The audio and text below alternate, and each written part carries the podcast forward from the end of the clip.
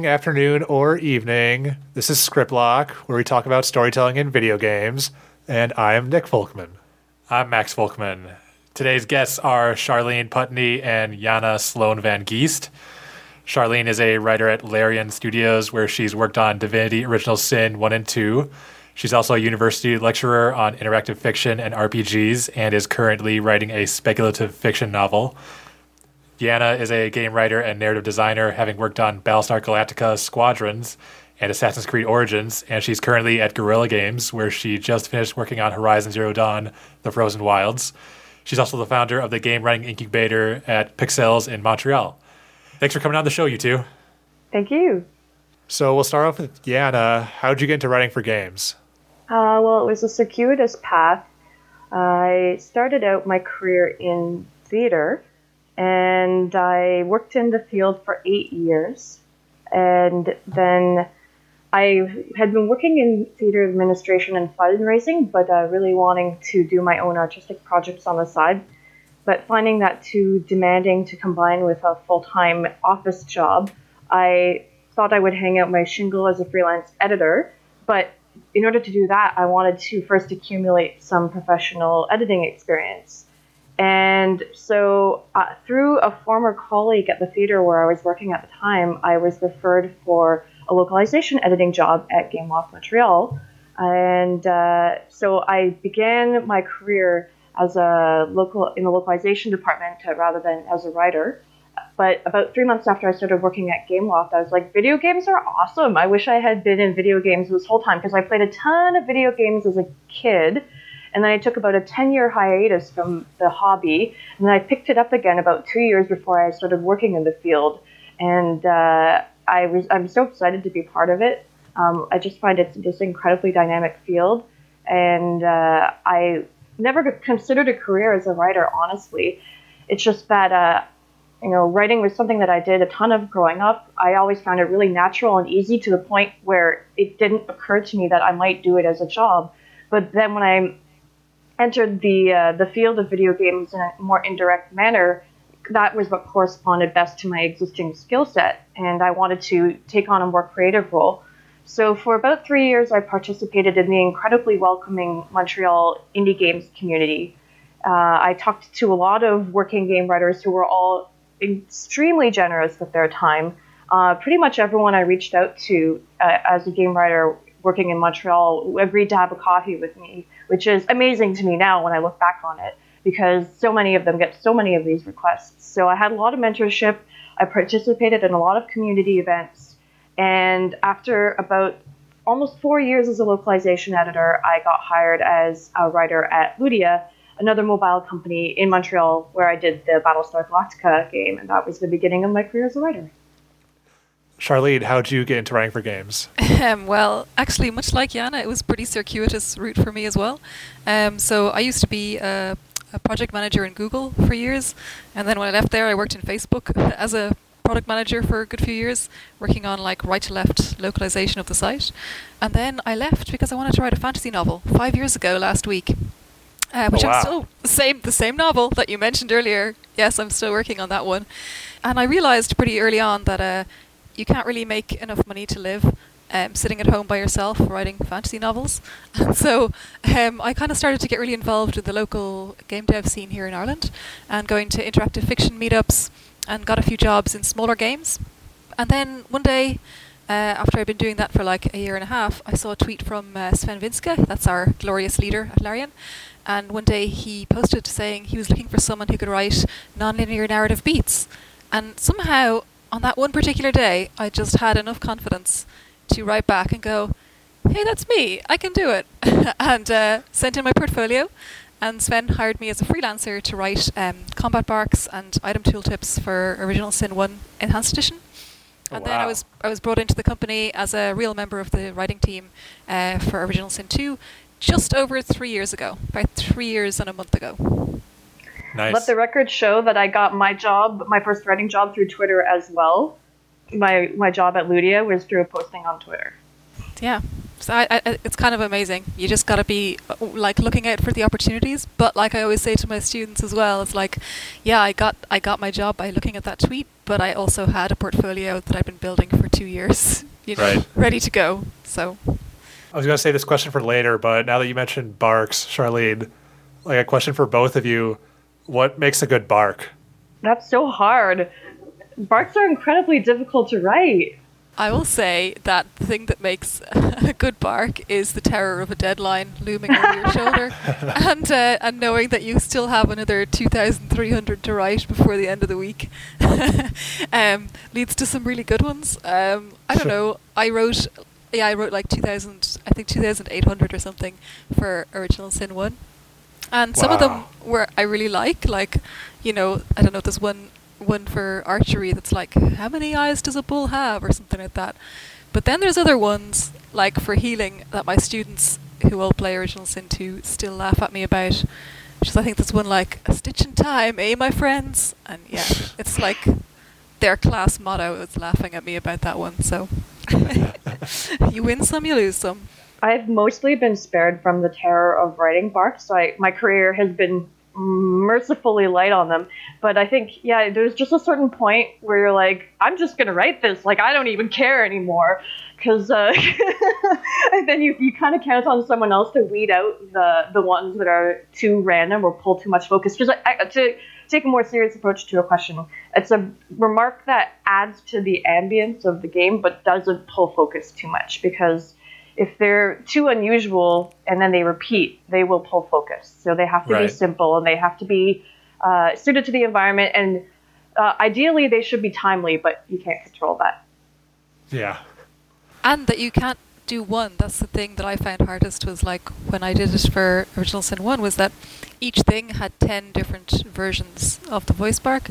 And so yeah i mean you can like have some random ice spell and write four really good two combat barks for that. And then you start to get a little bit you know creatively worn out. You try and think of number 9 and 10 it's really scraping the bottom of the barrel. Yeah, I find 9 and 10 are really bad. And then when you get to like 15 or 16, you're like, oh man, this is some new territory. I didn't know that my mind held these caverns and realms. It's so exciting. And then, then you get really depressed again. But once you go on to like 17, 18, 19 plus. It's like a, a kind of a metaphor for the writing process in general, you know, like the peaks and troughs that constantly await. Do both of you think that writers should be in charge of, like, when you're writing barks, that they are in charge of the timing of when barks are heard and show up? Mm, I think it should be a collaboration.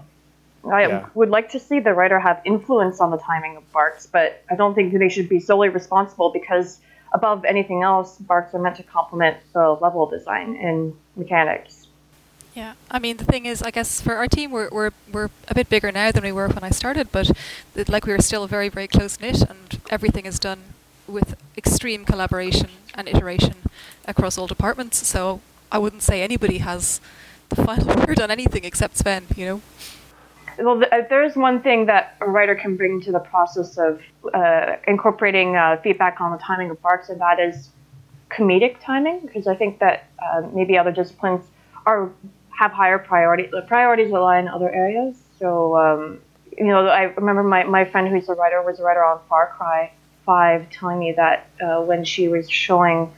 Uh, or when, when the team was showing a level that she'd written some barks for, there was one that fired at the perfect time and it made everyone laugh and uh, you can't always control that, but hopefully a writer being part of the process can nudge it in the right direction. Hopefully. Yeah.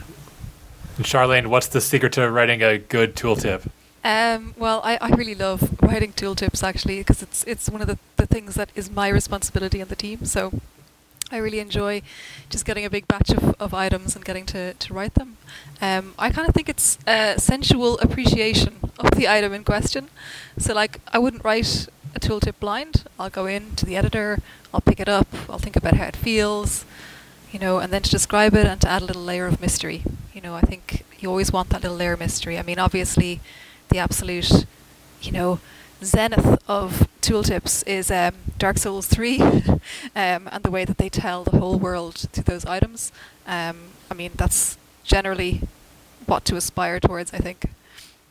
That's a way better answer than we would have thought. um, what are both your writing processes like? Um, mine involves a lot of panicking. That's normal. Yeah. I mean, for me, it all starts with the research. Like, I have a general task or general um, goal that I need to accomplish, and uh, I have to start looking around for inspiration in the world, uh, things that have actually happened that uh, have a link to this goal. And uh, usually that research will take me in a completely unexpected direction, and I always find the seed. Like, there's always a kernel in all of the information that you can find on whatever it is you're looking up. And then I find that kernel and uh, I sort of take it out of the context of the original document and uh, repurpose it for the task that I'm trying to complete. And uh, sometimes that can be a really exciting part of the process. And in, yeah, in fact, that finding that initial inspiration is really really fun. But then you have to just keep going. You have to go through the whole process, and you have to keep going, regardless of the fact that that might, inspiration might flag. Uh, and that's where the work comes in. That's where uh, you know, if, if you're not getting paid to do what you do, then maybe you can uh, afford to stop for a while. But uh, when you're on the clock, you have to just keep going. And eventually, when you're done, it just feels really amazing. Sometimes I go back and wrote, read things that I wrote, and I'm like, I don't even know who wrote that. Like, I don't remember. that. That's not too good for it's me to familiar. Are the places you go for inspiration always the same? No, it really depends on what I'm doing. Like, for example, when I was looking on the frozen wilds, uh, I was writing uh, data points for the world entries. And uh, so basically, uh, in hindsight, those kind of amounted to roughly 300 word future, near future sci fi stories. Uh, so, you know, I started out reading like scientific blogs and online journals to sort of see uh, what kind of technologies were uh, becoming relevant or uh, were being explored uh, that weren't currently uh, in use in our society, but could potentially be in use in the next 10 to 20 years. And when I found one that seemed to have a good story hook, then I would uh, use that as the inspiration for a pitch for one of the world data points. Oh, cool. And do you have prime writing hours? Can you work at pretty much any time, or is there a specific set of time where you can get your really good writing done? Personally, I am pretty useless before noon. um, but uh, and, and, yeah, right after lunch, I do really well, and I flag again around three, and then around five, I pick it up, and then sometimes I can just stay late. Like I forget what time it is because I get so excited about the writing. and Charlene, what's your writing process like? So it's uh, it's pretty chaotic a lot of the time. Um, so I guess an important part of, of my writing process in, in work in Larian is that um, I don't work alone a lot of the time. Um, we're really used to working as a seven person team. So it kind of depends on, on what it is that we're writing. But like for core story, that would be like the whole team of us sitting around a table and shouting at each other for a whole day and like having these big meetings to just to decide what our story is going to be and then we'll work on it all together in several Google Docs, like but all of us typing in the same one. So it's kind of like a very pure hive mind situation, and I've gotten so used to that and so used to working in this way that I actually find it difficult now to write my own novel at home because wow. I don't have these other parts of my brain that in work I've kind of outsourced to them, you know. Yeah. Um, for dialogues, uh, well, I obviously I write the dialogues on my own. Uh, I need a lot of paper before I get anywhere near the engine. So like I'll have like paper all over my desk. I'll sketch out all loads of stuff about my characters. I'll write down snippets of dialogue. I'll listen to music I think suits them. I have this crazy wall beside my desk I'm looking at now that's like uh, just full of pictures and images and tarot cards and postcards and all kinds of stuff and little post-its of quotes and uh, I'll kind of just stare at that for a while thinking before I write anything a lot of the time. Um, then when I'm actually doing the writing, uh, I'll do very, very rough drafts, like, you know, write really, really rough drafts without, you know, even capitalizing. And then I'll go back and I'll edit and I'll edit and I'll edit again. And then I'll get several of my peers to review what I've done and give me feedback. And then I'll edit again based on their feedback before um, Swen gets to see it and decide whether or not it's it's okay to go in the game. Do you outline a lot, or are like the rough drafts are outlined, or the when you're talking with your collaborators that like basically roughing out an outline? Yeah, so I mean, I will rough out the outline on paper because I don't know why it is that that's easier for my brain to do, but I will uh, like literally draw out the dialogue trees on my squared paper here at my desk, um, and then like while I'm trying to figure out how it's going to work, and then put it in to the to the engine. Cool. And do you have prime writing hours too? Um, I do. Unfortunately, they're not very handy prime writing hours. Um, I usually tend to be uh, good from about 4 p.m. onwards. So wow. I did a lot of my uh, did a lot of my really good uh, my best dialogues uh, like last year when we did when we were kind of in crunch for original sin 2 and we would stay pretty late and those would be like oh yeah I'm I'm I'm- I'm better at dialogue at this time but I'm much better at like core story writing early in the day I don't know That's why that is. crazy. it's just they're totally different types of writing and they require different different parts of my brain Yeah. Yeah, I'm good at editing in the morning. Yeah, uh, definitely different types of writing at different times of the day is, is key, and it's good to give your brain a, a variety of tasks um, to sort of, you know, I, I find like I can't do much more than four to five hours of really good creative writing in a day, so I like having other tasks um, to sort of refresh myself. And I also wanted to say, I think your point, Charlene, about the collaborative element of writing is super important. Uh, I haven't uh, been part, part of an approach that's similar to what you described just there, but I love getting in a room with other writers and talking about ideas. And even sometimes verbalizing my own ideas to an audience is incredibly helpful. Like, I remember one time when I was working on Battlestar Galactica, I, I had to revise a plot line based on uh, the limitations or the, the parameters of the, the game. Um, and I couldn't figure out how to do it. So I asked another writer to sit down with me, and I said, "Okay, here's my problem." And I went into some detail about the problem, and then I said, "Okay, and here's how I'm going to solve it." And then I was like, "Okay, I think that's it." And he's like, "Good talk." And I felt really bad. and he said, "Don't worry, it happens all the time. I do the same thing." And yeah, sometimes you just need to articulate what you're going through to another person in order to sort of get out of the woods of your own head. Yeah, just usually just explaining what you're wri- working on, just saying it out loud usually make you expose what the problem is and make you just realize, oh, I didn't think about what the problem actually is until I was saying it out loud verbally. hmm exactly. It's like the difference between learning passively or learning by reading and teaching something. Right. This Uh. is somewhat related topic, but I've seen a lot of people on Twitter recently dealing with this, so I'd like to get both of your opinions. When you're feeling down about your writing and you're getting crushed under deadlines and things just seem to be going wrong everywhere, how do you get your energy back and how do you get excited about writing again? Uh, I really get a lot of support and enthusiasm and renewed excitement from my team. So, um, both the writing team, but also kind of the wider Larian team in general. We're really like a very, like we're like a kind of a big family as a studio, and everyone is just so supportive of everybody else that it's. Uh, you know, if somebody says something mean about one of my characters somewhere, there's a, you know, there'll always be, there's always somebody who's going to have something nice to say here, um, or will link us to like a nice, you know, Reddit thread about one of our characters, or send us some fan art and that kind of thing. So it's a good team, but I think as well, I don't know, being a writer, you have to get pretty used to the fact that you know not everybody's going to like everything you do. Yeah. And uh, yeah, the, the the faster. I wish I could have learned that a bit faster, actually. But the faster you can kind of divorce that from your, you know, your personal self uh, esteem and the way in which you view yourself in the world, the better. How big is Larian? Um, we are now 120 people. I think we were 45 people when I joined three years ago. Um, so we are we are a lot bigger now. Um, but it still has a very kind of cozy feel.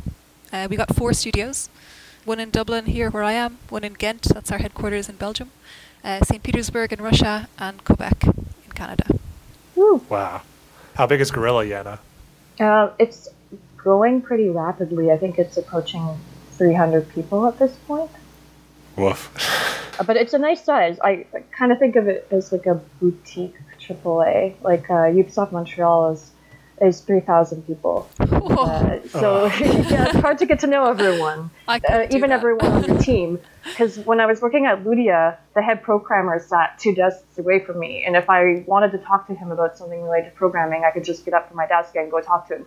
When I was working on Assassin's Creed Origins, I didn't even know where the programmers sat. I'm like, I assume we have programmers. We need them to make the game, but I have no idea where they Oh are. Oh my god. That's amazing. That's so. That's so. Uh, that's such an such an interesting idea to me. Uh, like because I guess I know everybody in our studio and like exactly who to talk to about everything. It would it would stress me out so bad if I didn't know that.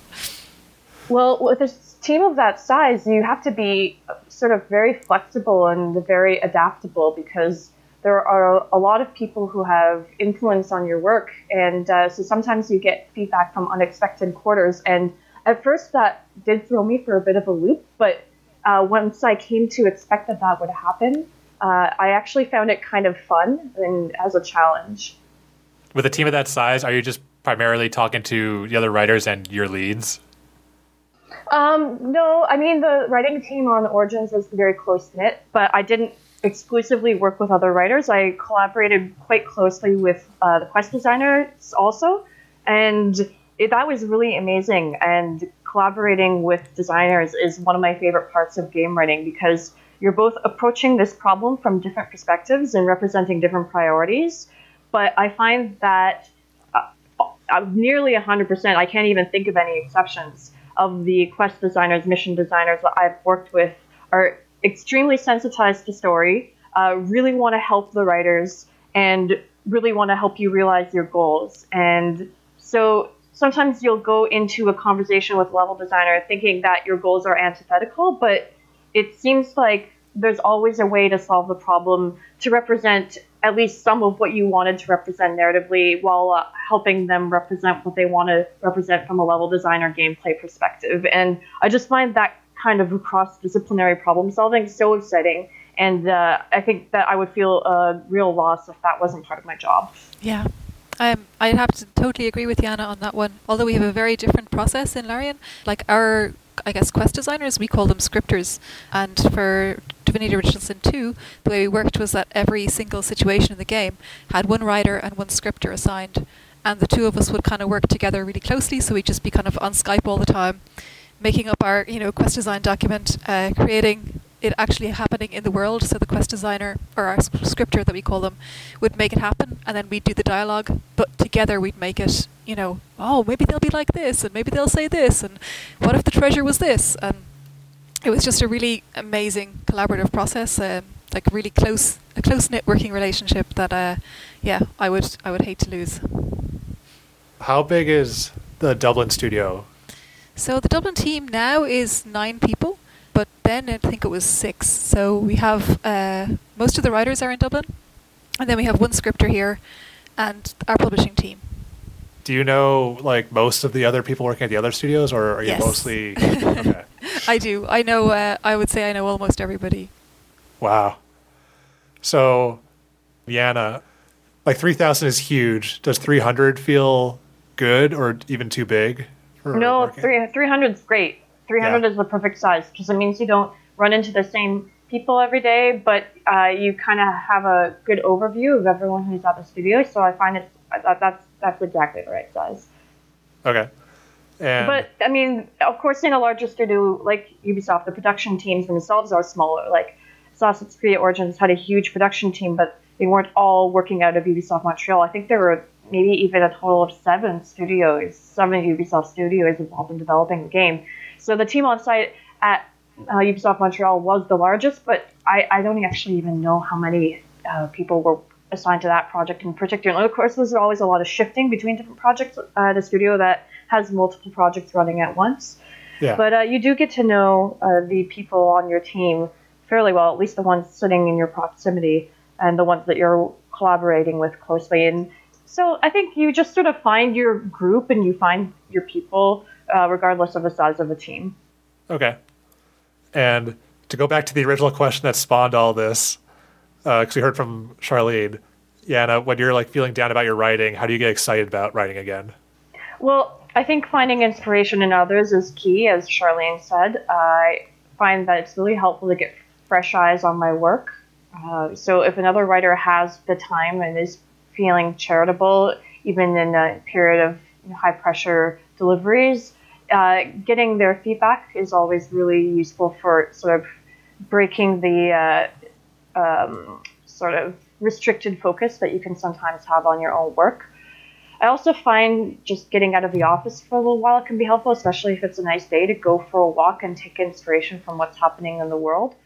Um, Emily from Telltale had a great suggestion on Twitter a while back, which I haven't used but plan to in the future. She said, go for a walk and take 100 pictures on your phone and take them from the different angles, like try to capture everyday objects in a different light, and uh, then go back and uh, try your writing again. And of course, like it happens that I slave away all day at work and you know feel like I've mostly come away from my day staring at a blank page, and then I go home and have a bath or something, and I get the answer to the problem that I was trying to solve, and I come back in next day with renewed inspiration. Yeah, like for us, trying to do something that is as far away from writing, especially the subject while we're writing it, just doing something differently, like cooking or gardening. That usually helps a lot, just to focus our mind on something else and then get your mind working a different way that Mm-hmm. then like helps grind the problem that you're dealing with into something close to a solution. Yeah, and, yeah, exactly. and even like um, I guess reading, but things that are outside of the genre that you're trying to write in, Mhm. I find Totally, super helpful. yeah. So like, I mean, as you know, we write epic fantasy and uh, high fantasy, and um, I, you know, I don't read any high fantasy while we're while I do like when we're not uh, super in in the zone, but when we're in the zone, I I read like you know Russian literature. I'll read sci-fi. I'll read I'll read anything. Um, but that those kind of things I think give me that like extra perspective to kind of pull something from a different world into what we're working on, so that we're not like kind of you know rehashing cliches or uh, yeah treading the same ground. Yeah. Yeah, taking inspiration from other work is incredibly important, and I find reading is essential to my practice as a writer. And if I don't read high quality work on a regular basis, I feel the well start to run dry. So I do try to make a point of keeping up on my reading. So then we're going to do a sidetrack. What are both of you reading right now? I am reading Margaret Atwood's Hagseed. Uh, my friend gave it to me the other day, and uh, it's really good so far. I really like Margaret Atwood, so I am reading a selection of the works of Khalil Gibran. Gibran, I don't even know if I'm pronouncing his name right. Um, the uh, Lebanese sort of, uh, how would I describe his writing? He's a poet. Um, he is an essayist. Um, I mean, a lot of people know his work. He's quite well known. I'm not breaking any ground here, but his writing is just so incredibly beautiful and transcendent, even in translation.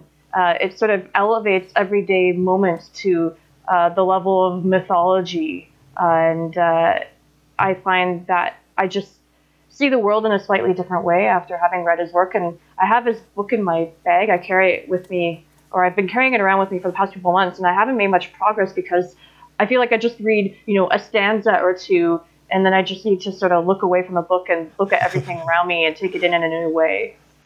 I want that in a book. I haven't had that yet. what are you guys reading? I just finished Borne by Jeff oh, Vandermeer. Jeff, my love. That's a that's a weird book, but really good. And I've got a short story collection by him called The City of Saints and Madmen that I've been meaning to finally start reading. He's wonderful. He is. And I'm reading The Undoing Project by I think the author is Michael Lewis. He's the guy who wrote Moneyball and The Big Short Ah, okay, and a bunch of other stuff.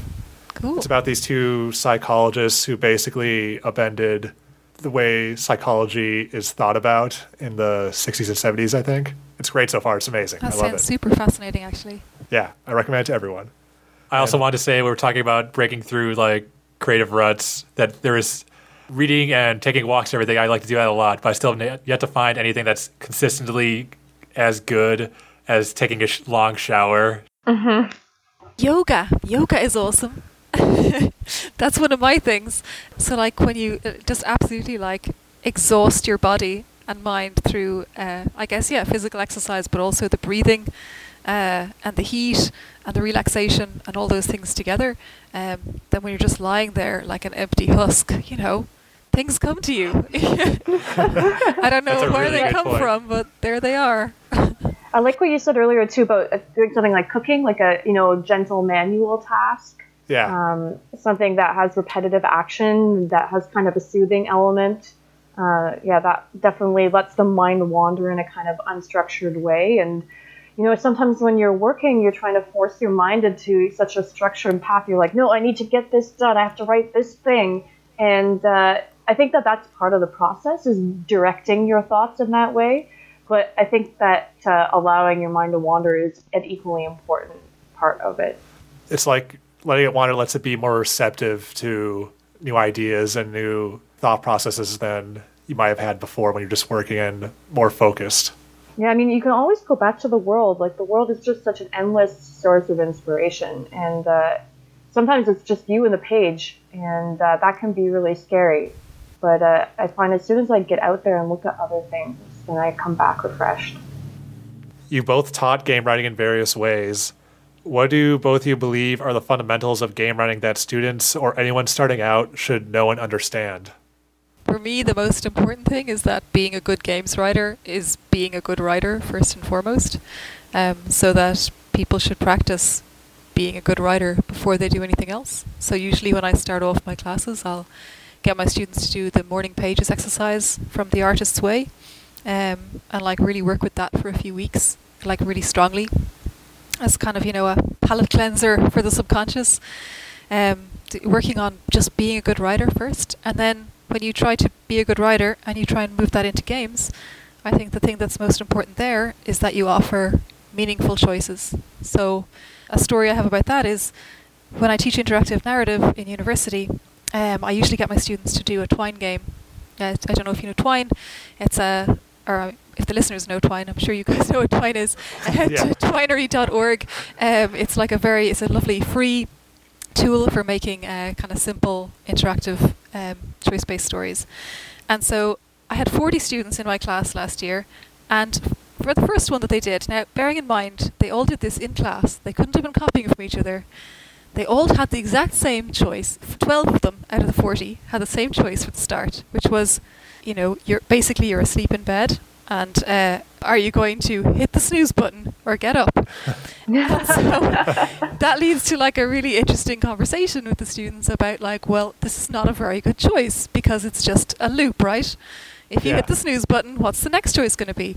And so trying to get them to think about what actually meaningful choices are and how you can present those to players is to me uh, like if you can write well and you can do meaningful choices, then you can be a games writer. And so, an exercise that I usually do with them to try and get them to do that is uh, what I call the 50 50, which is try to think of a choice that you can present people with. That 50% of the people in the audience will choose one side of the binary choice and 50% the other side. And it's harder than it sounds, um, mm-hmm. but you can make really good choices out of it. So they come up with all kinds of, of crazy uh, ideas and choices for that, and uh, that leads usually to them writing much better interactive fiction for the final year project. Charlene, thank you for answering this question first. It gave me time to think about my answer. Choice has been a less significant element of the game writing I've done, so I would say my answer would be less focused on that. Although I do think that making uh, interactive fiction, playing games, or any other uh, interactive fiction tool is a really vital thing for every game writer to do uh, or especially aspiring game writers. But um, there are lots of ways to become a good writer, and I think that the most important one is just volume. Like the more I write, the better I become at writing. It seems like it's an inevitable process. And uh, then you have to bring your judgment to it, and you hone your judgment by reading and by discussing writing with people who are better writers than you. And uh, then when it comes to games specifically, I think that uh, you have to just sort of realize that your work is one element of the process. I've found that the thing that I've needed to work on the most in my development uh, it, as a game writer is less the writing part, that just sort of seems to come on its own, and more the negotiation part and the collaboration part. You have to be a good collaborator in order to be a good game writer. And uh, you have to be able to come up with creative solutions to problems.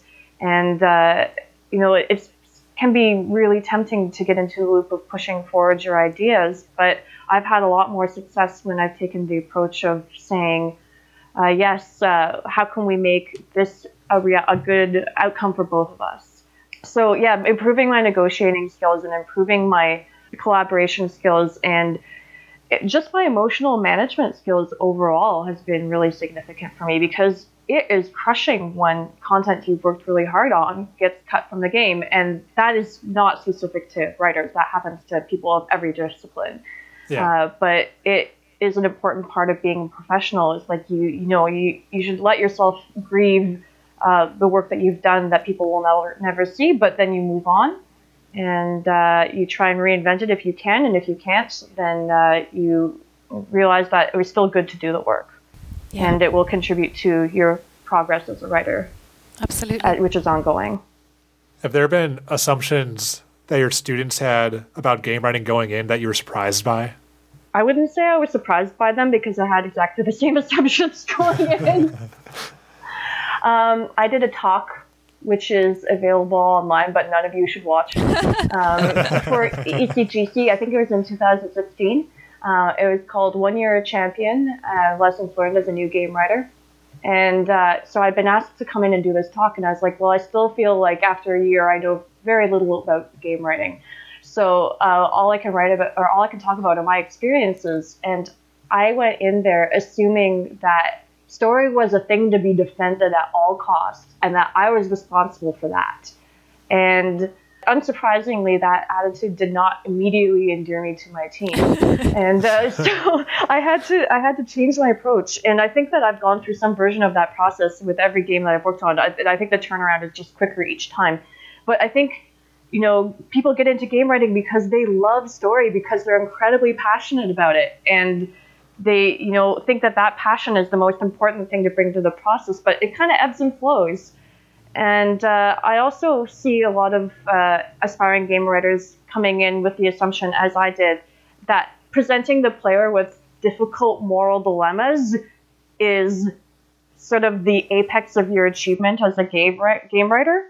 Um, but I, I, learned a really valuable lesson from my lead on the Battlestar Galactica game, and he's like, if you make the players uncomfortable too often, they don't want to play your game anymore.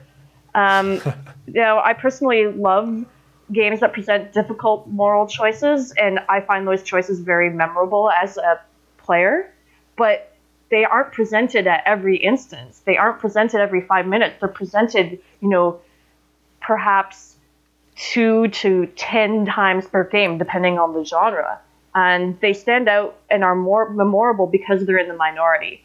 So I think that uh, I actually like to see writers focusing more on linear fiction at the beginning of the process because I think we've reached a point where we have such a high level of knowledge about game writing. Like I'm just amazed at how much students know nowadays. Um, that they're you know they're fairly aware of choice mechanics, but they I kind of just want to see them go back to basics before they start exploring those. Yeah, I, I can understand that. Charlene, is there anything you're surprised by by your students? Well, I guess uh, it's probably um, a kind of common across all kinds of different game students, but the one that often happens to me is that you'll you'll get the, the odd the odd person who uh, thinks that they have really amazing ideas, and that having amazing ideas is like, well, this is what they're going to do uh, as the part of the team, and you know uh, those are probably the the hardest people to to kind of talk down uh, to like make them understand no you're not special. Everybody has great ideas.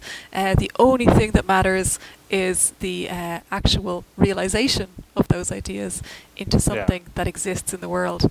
And kind of that like that there's a there's a gap between the people who think you know I could do that I could do better than that it's like yeah but you didn't you know like s- sit down and do the work um, and then we'll see uh, what you're like I'm still thinking about Charlene what you said before about students thinking that being a good writer is not something you need to do before becoming a game writer, or that they're different. yeah that they're things. different things and or that yeah that that being a games writer is something you can do before you become a writer but it's absolutely i think the other way around you need to be a writer and then apply what you already have into games Uh, you need to be a, a good writer who has a good knowledge of a specific genre of writing.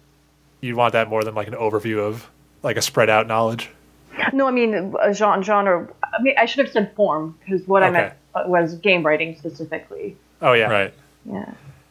And I would also add that students need like I subscribe to the Werner Herzog th- way of thinking, where he doesn't want people making movies who just consume like regurgitate the movies they've seen as kids. Yeah, for sure. And and that's the thing. It's like nobody needs to play the game of somebody who has done nothing but play games for 20 years. You know, Yeah. like that. You need to bring more stuff from the outside in. It's yeah. I don't know. I think a lot of it is about like that kind of synthesis. You know, of uh, synthesis of existing art and discipline and uh, yeah, all the stuff you consume makes you who you are. You know, you are what you eat, kind of thing. And so Mhm. the wider and more varied and more, like Jana was saying, high quality the stuff you consume, the better the stuff you produce will be.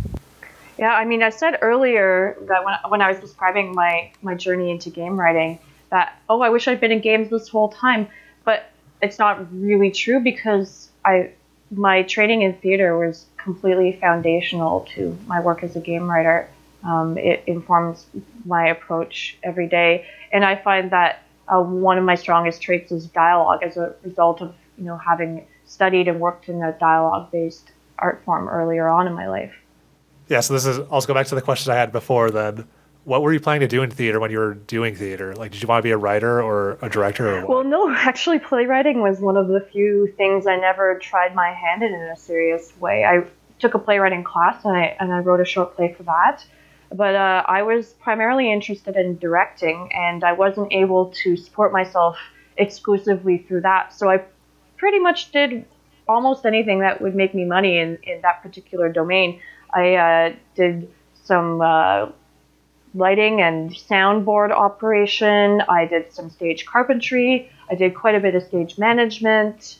Um, and then, as I said earlier, I went into fundraising and administration because I wanted a steady paycheck, and I still do. I love getting a steady paycheck. It's great. I do too. Same. It's pretty nice.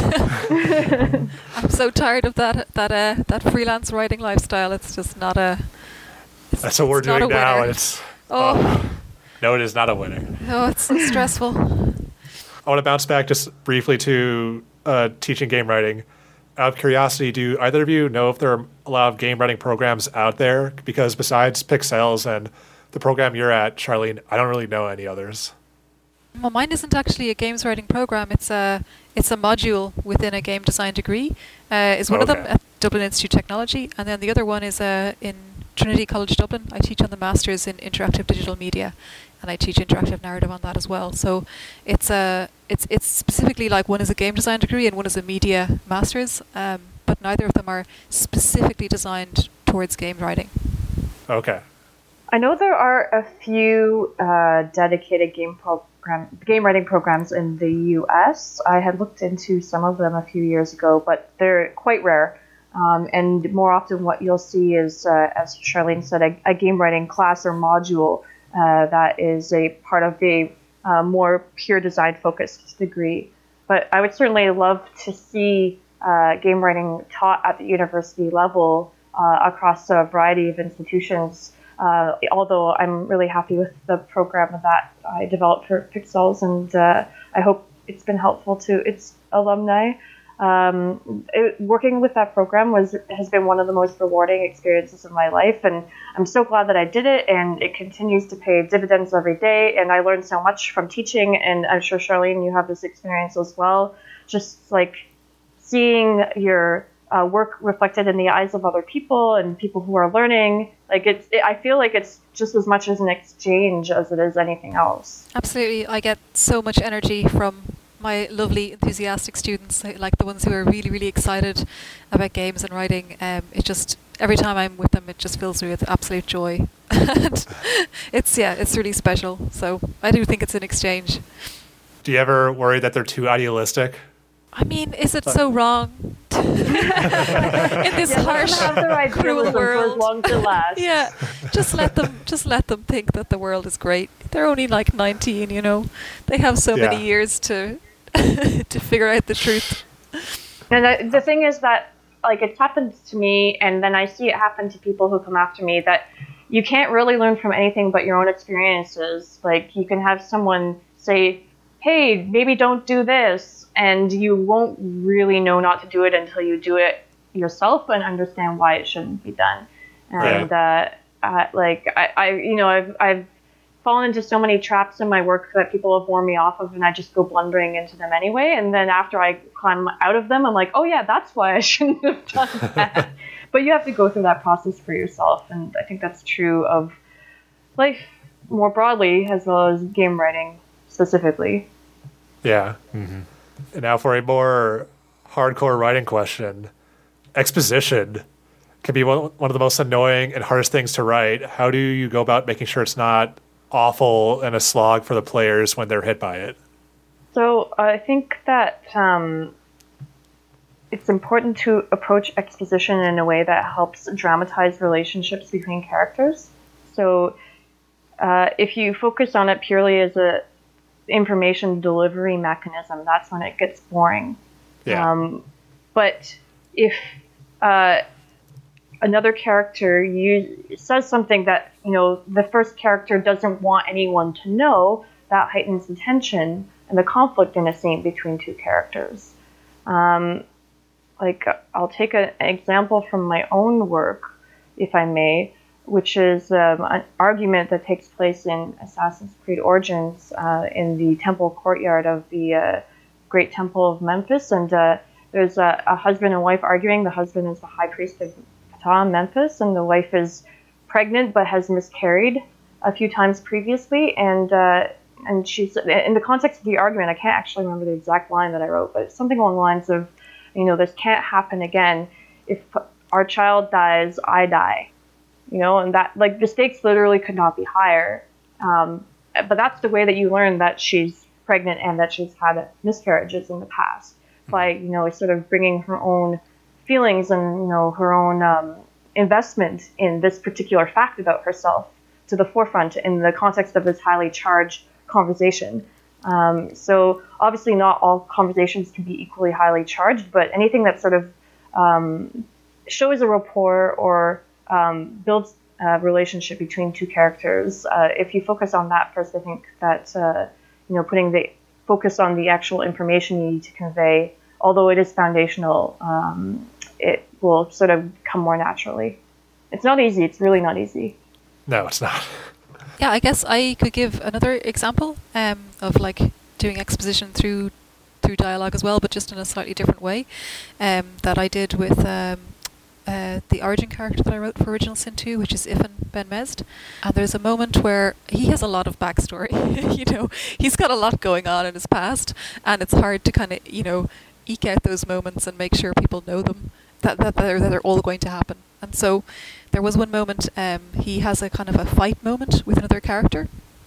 Uh, and in that moment, uh, I used all of the different dialogue options within that um, choice, the choice options in that dialogue, to remember things that had happened in the past.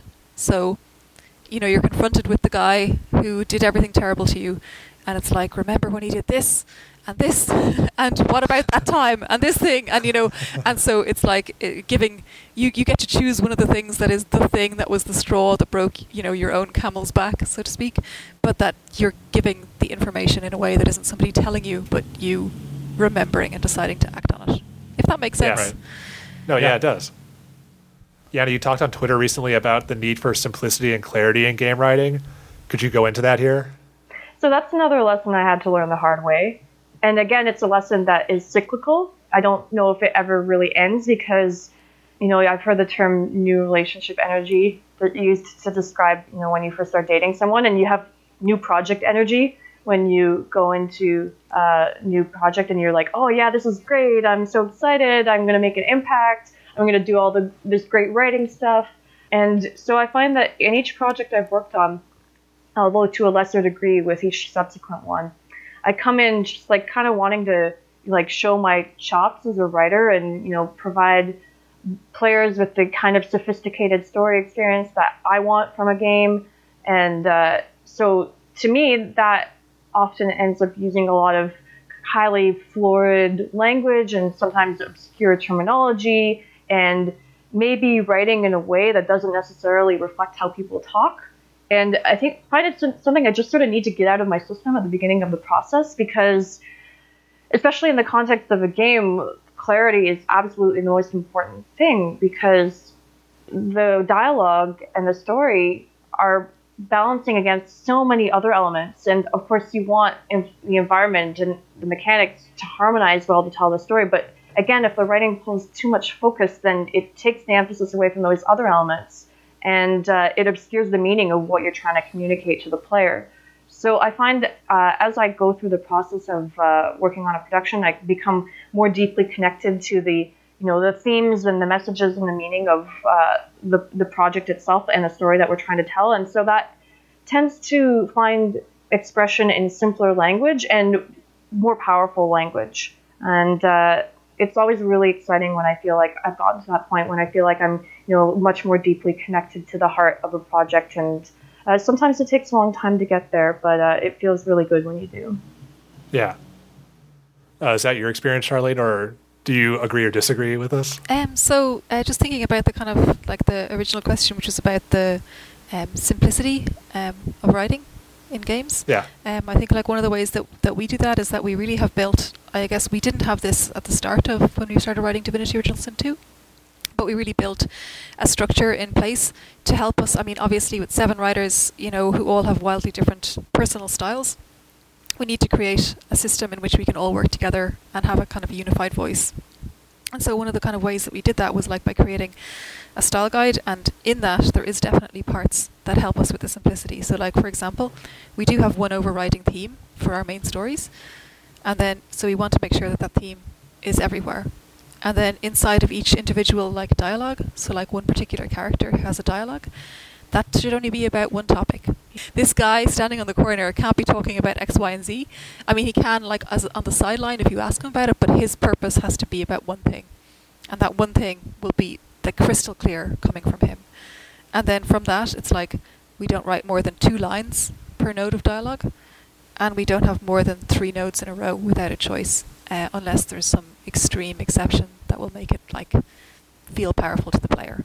And so, actually, like constraining ourselves into these kind of tiny pieces of dialogue really helps us to crystallize and clarify the message and get it across in a clean way what did your style guide look like? Was it mostly filled with those kinds of rules or guidelines, or was there were there other stuff inside of it? Yeah, so it's like a gigantic Google Doc. like all of our stuff, we're very into our Google Docs, and uh, in this one, it's got like you know, I mean, how we use different things, like how we describe various items, how characters should sound, like so how different races would speak, like the difference between the way a dwarf would say something or an elf would say something, the way in which we the like just the formats in which we use to write books, to write tooltips, to write dialogues, literally everything that you can imagine that we write has little rules that we've that we created during our process together as a team uh, to adhere to. What tools in the storytelling toolbox do you feel are overutilized and underutilized in the games industry? Oof. I mean, I'd honestly like to see more narration through items. I know it's like really? I'm a broken record on that kind of thing, but like for me, uh, Dark Souls Three was one of the best games I ever played in my life. It was an extremely powerful experience, and the way in which the world was just slowly revealed to me over time, um, through picking things up and reading about them, it just was it was so precious and so powerful that I, I would love to see more of that. For me, you know, I find that a difficult question to answer because you know, audio logs is a tempting pull from the, you know, pos- list of possible examples that you gave. But Horizon Zero Dawn did an amazing job on their audio logs, uh, which I wasn't involved involved in, but uh, some of them are so powerful and they are an essential tool for revealing the uh, the story of the game, and they make sense in the context of the world and they are beautifully written and they're movingly rendered by the voice actors. So, you know, I would like I tend to find audio logs fairly tiresome, but I've listened to those over and over again, uh, not just for study but for my own enjoyment. So I think that any tool can be effectively used in storytelling as long as the creators are given enough time to use it thoughtfully and sort of grounded in a meaningful connection to the world of the story that they're trying to tell. Yeah, I don't think that there's a tool in the toolbox that we should ever retire. It's just that we need to find creative, meaningful, and impactful ways to use each of them. Right. Yeah. And then just to backtrack to the Dark Souls with what you said, Charlie, I wonder if we don't see that a lot because maybe devs think that people aren't do not like reading like item descriptions too much, or they think that it'd be easy to miss that kind of stuff. I don't know. I mean, I feel like like people who are going to play, you know, giant RPGs full of words Yeah. are pretty happy to read anyway. I think Yep. it's just that what they did with Dark Souls 3 was just so masterfully done and so perfect that it's incredibly difficult to, to do anything like that. Uh, I, I, I mean, I'm just in awe every time I think about Dark Souls 3. I'm like just gobsmacked thinking about it. So, yeah. Is there a point where it'd be too much to read for you, or like you could never get enough of it? Honestly, I'm I'm way more into reading than than anything else. Like it's my number one hobby, and I don't really care about graphics also that much. So I will happily sit and, and, and play a game that I need to read uh, more than anything else. Like uh, I guess yeah, like lately I've been really enjoying this um, Caves of Qud game. I don't know, have you seen that? Uh, QUD, No. Caves of QUD. Fantastic. I've never- it's it's like this beautiful old school um, pixely kind of RP, massive kind of roguelike RPG kind of game from um, that that looks like it was made in the 80s, but it like the mechanics are amazing and the writing is just oh, it's just spectacular. So yeah, I just okay just sit, sit and read those read those bits of writing all night long. We'll put it in the show notes for everyone so they can check it out. But I Uh. think that'll be it for our episode. So, for you two, where can people find you on the internet? Like, what are your Twitter handles? Alpha Char, I'm Jana, Janamix Games. J A N A. that's a much better name because you it's easy to know what that how that's spelled by listening to it. See, Alpha It's also Char a is a terrible long name. handle. so when we had the, the shorter character limit, it was totally punishing when when I would reply to people. I'm like, oh, I just lost half my tweet. All right. but I'm grateful for 280, even though I complained about it before it was rolled out. Yeah, I think we all did. and what's yours again, Charlene? Uh, Alpha Char, A L P H A C H A R. And you can find this podcast at Script Podcast on Twitter. Please review us on iTunes. And thank you to again for coming on today. Yeah, thank you so much. Thanks, guys. Thanks a It was really nice chatting.